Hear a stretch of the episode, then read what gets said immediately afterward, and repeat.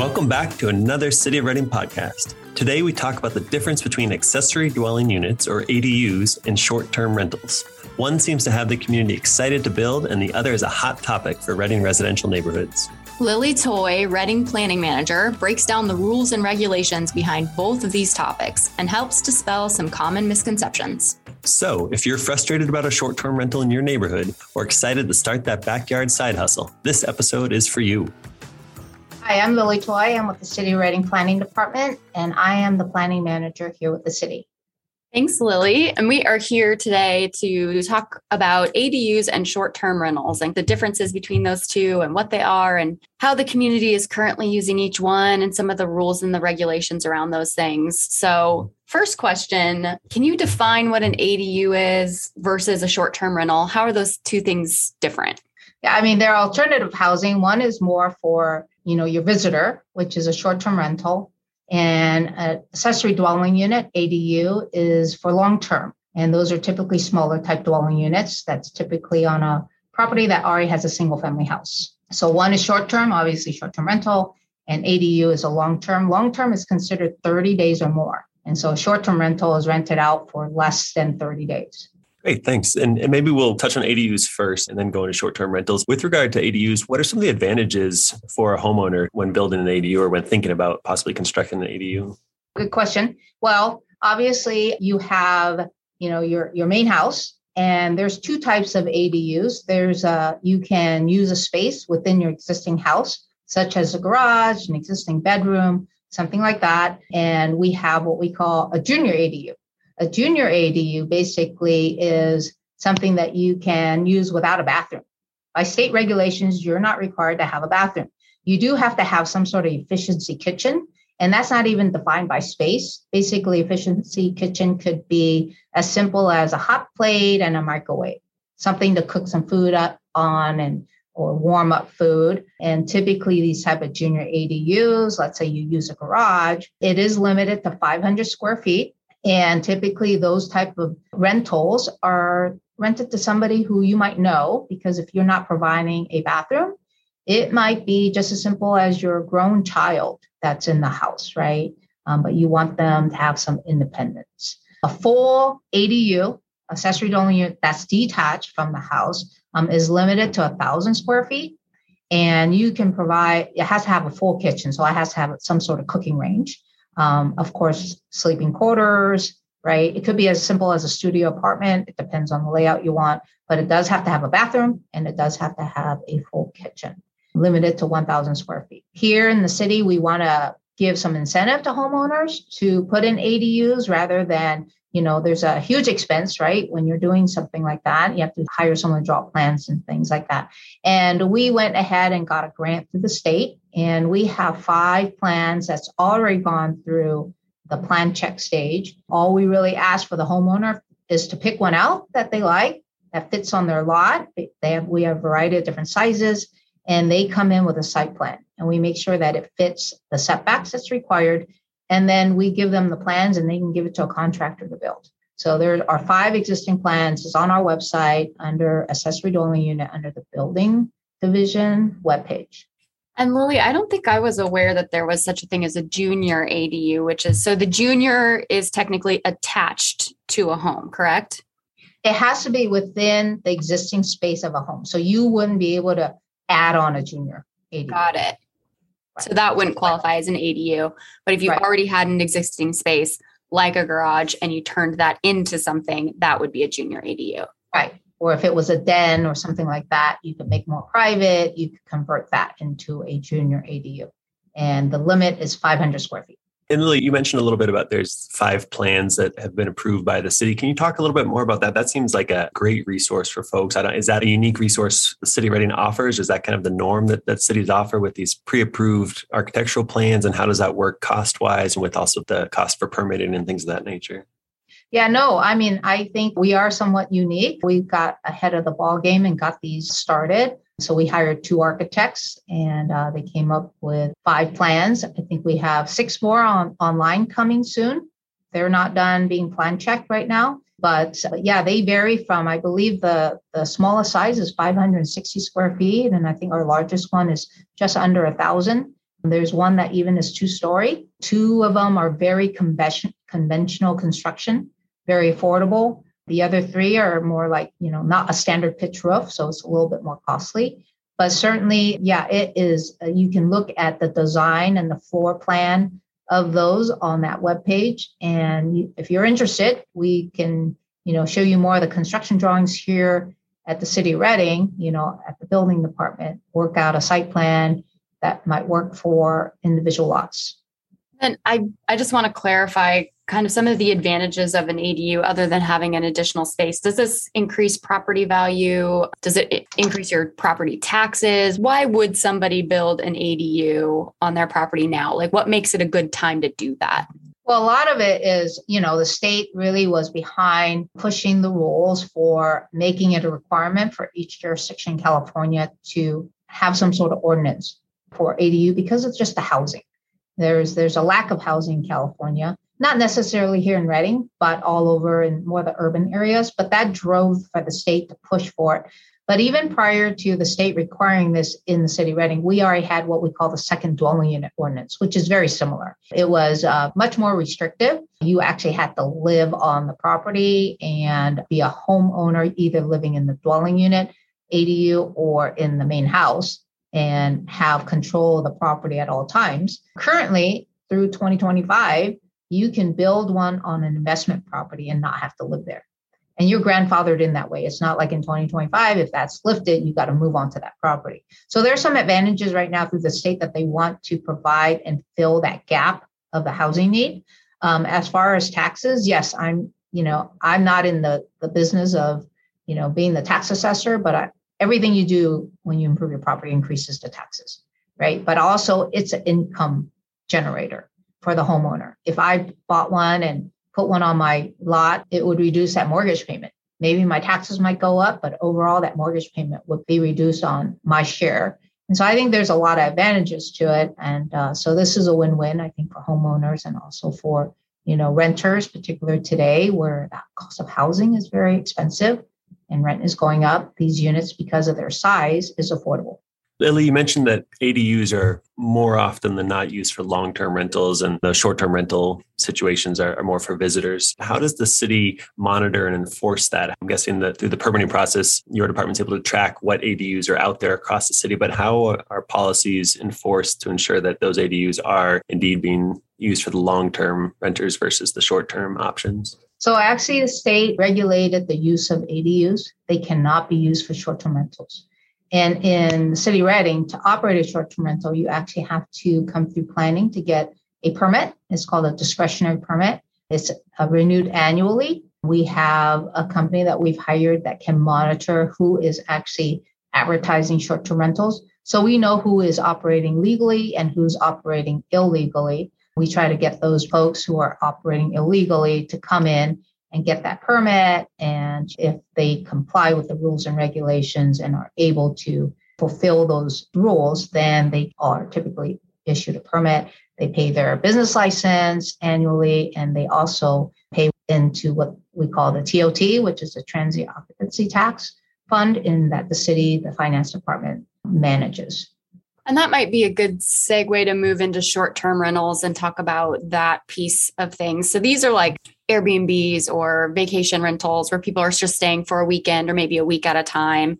And if those can't be ADUs, are those essentially like rental properties that are just short term rentals? Well, I mean, a homeowner has a variety of choices now, right? They could say, I want to rent it out long term for 30 days or longer, right? Go through a monthly lease or whatever, or a year lease, something like that. That is long term rental. Standard, we don't regulate that at all. It's if they start advertising and renting it for less than 30 days. So if they say 29 days or less, that is considered a short term rental. That's when you need to operate within confinement of those short term rental rules whether it's an ADU or not. Obviously, if it's one that was built prior to 2021, then they can use it for a short term rental if they want.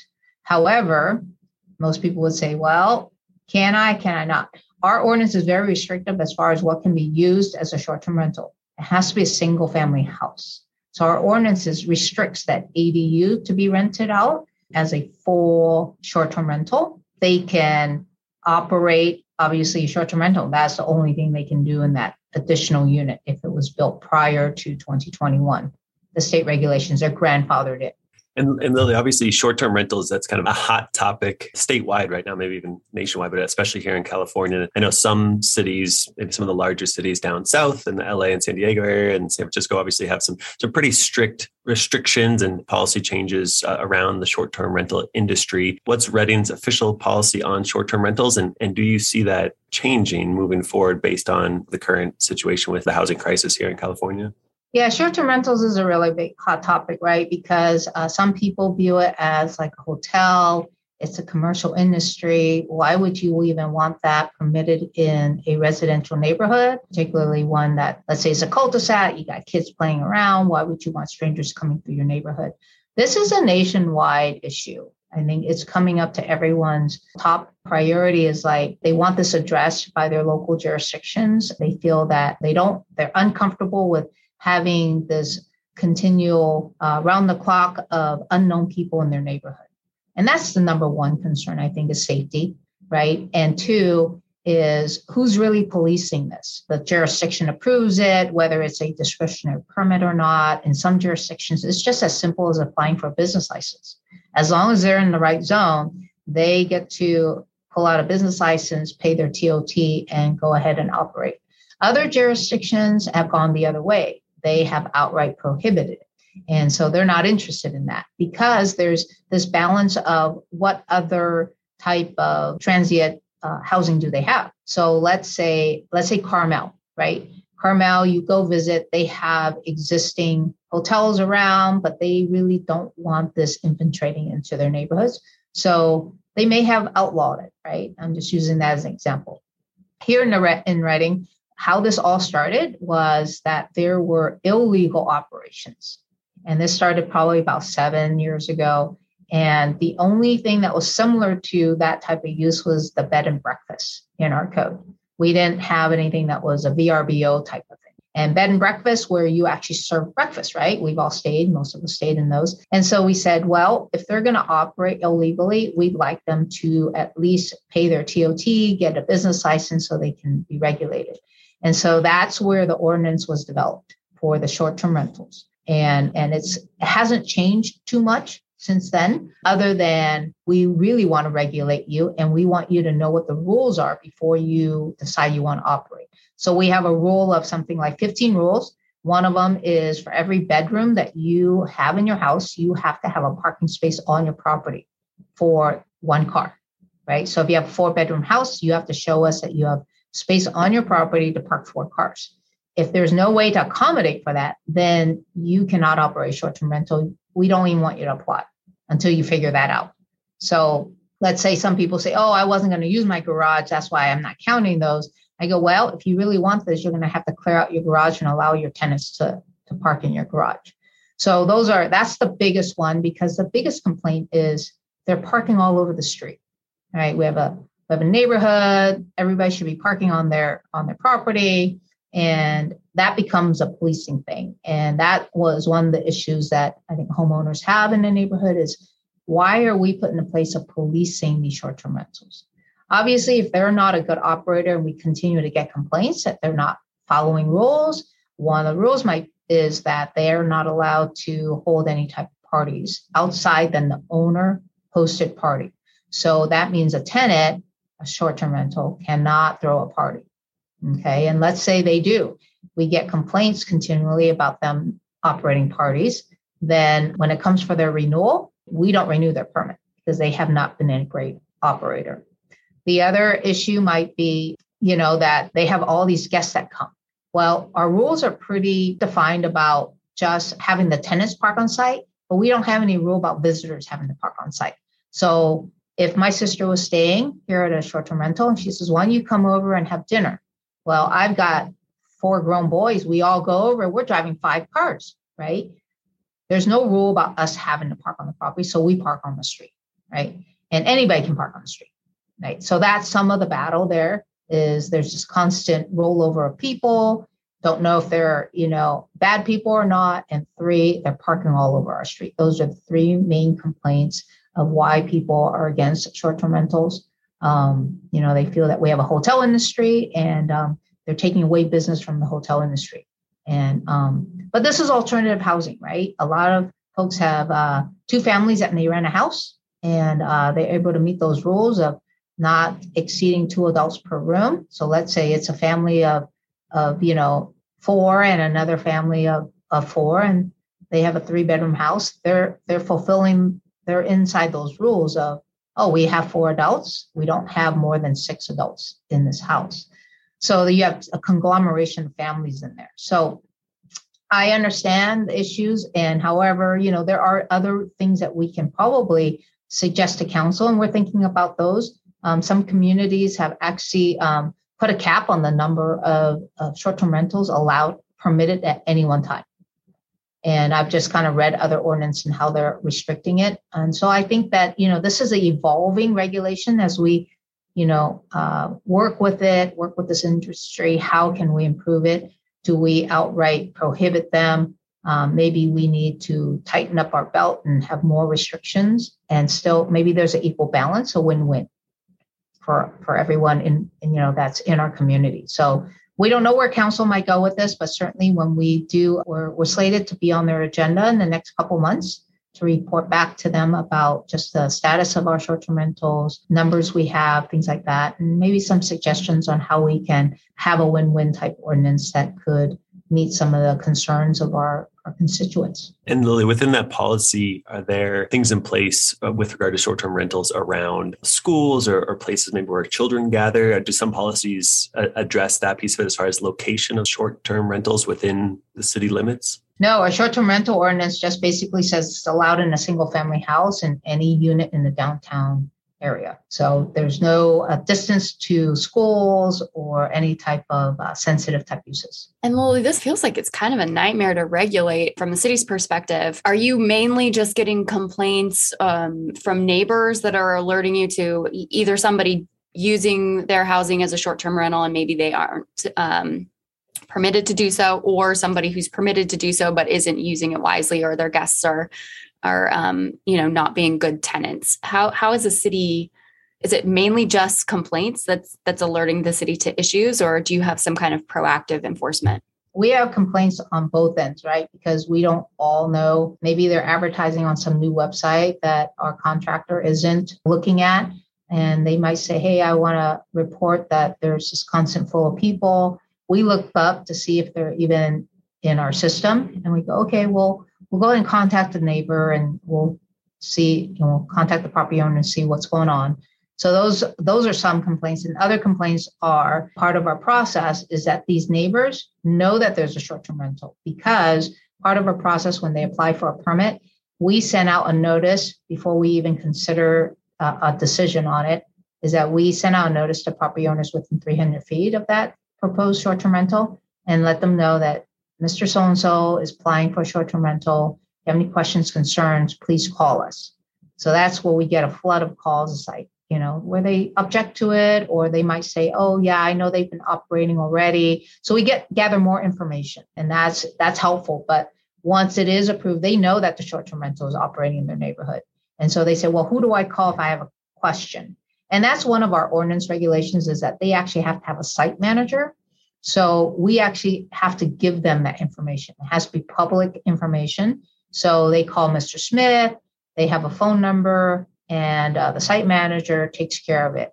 The one criteria within our ordinance is that that site manager can't be out of town. They have to literally have ability to get to the site within 60 minutes.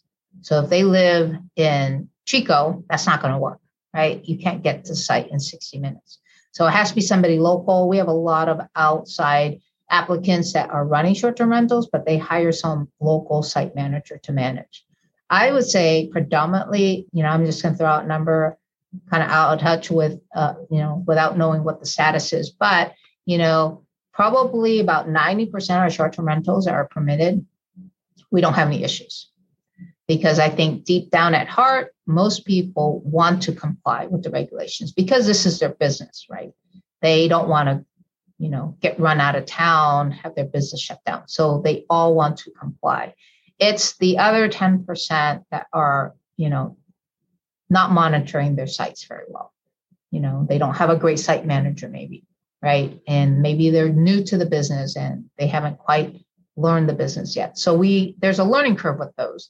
And um, and then maybe there are a few, you know, probably the two percent that just are bad operators. And those are the ones that we just say, you know, if it's bad enough, we can revoke that permit.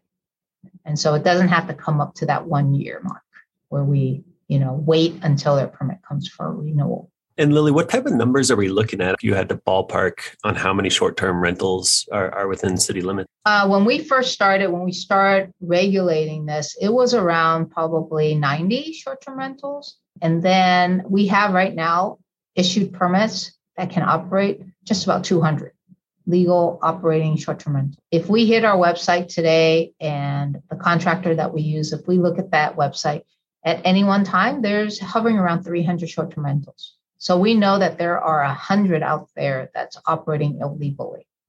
And so those are the ones that we go proactive and we send them letters. And we say, we know that you are operating a short term rental. These are the regulations in the city Redding. Please comply, or further enforcement will proceed upon this property. So we do that proactively because we all want everyone to play by the same rules. And so they have to pay their, you know, I think it's about a thousand dollars for their permit every year if they want to continue to operate and pay their business license and their TOTs. And, and, what is that further enforcement you mentioned of those? You know, say you send a letter and and they still aren't complying. What happens then? If they um, ignore us, then we report them straight to our code enforcement division. That's run out of our city attorney's office, and then they um, they can cite them actually. And I don't know what that citation is, but they can cite them for every day that they've rented the unit out, and we have ability to know what that is. So they might send them a citation, and then it usually gets their attention typically because nobody likes to pay money, right? And so they go, "Oh, I should have taken this earlier." And so then that's when they apply for the permit. Others might ignore us entirely. So code enforcement could say, all right, we're going to continue to cite you. Let's say the first time is just a one citation. The next time they might go back and look at the past quarter and see how many times they've rented it. And they could cite them for every single day. So it could be thousands of dollars. At some point, they take them to administrative hearing board and and you know that that is a whole different department but definitely i think people do pay attention when the code enforcement division starts getting involved.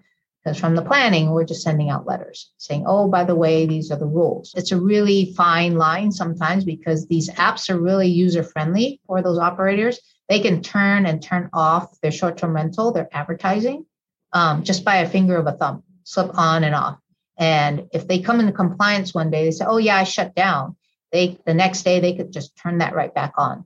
And it's this cat and mouse thing that we play sometimes with them but certainly once we get code enforcement involved they they tend to pay attention a little bit more. And if we could just take kind of like a high level overview maybe you can break down some misconceptions. What are the biggest misconceptions about adus and what are some big misconceptions about short-term rentals for ADU, I would say that most people would think that, oh, I can't fit an ADU on my property.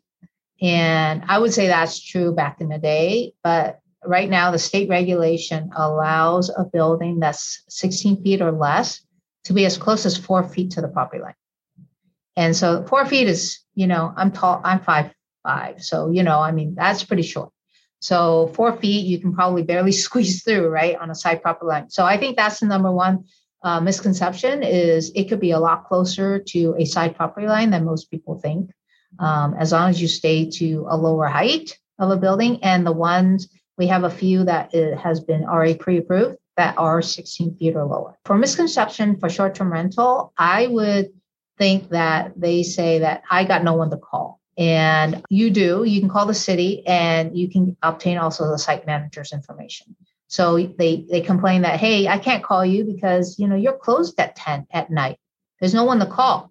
And so that's a misconception is that there is someone to call and immediately you can call the city and leave a message and tell them tell us that you're having a problem with the site.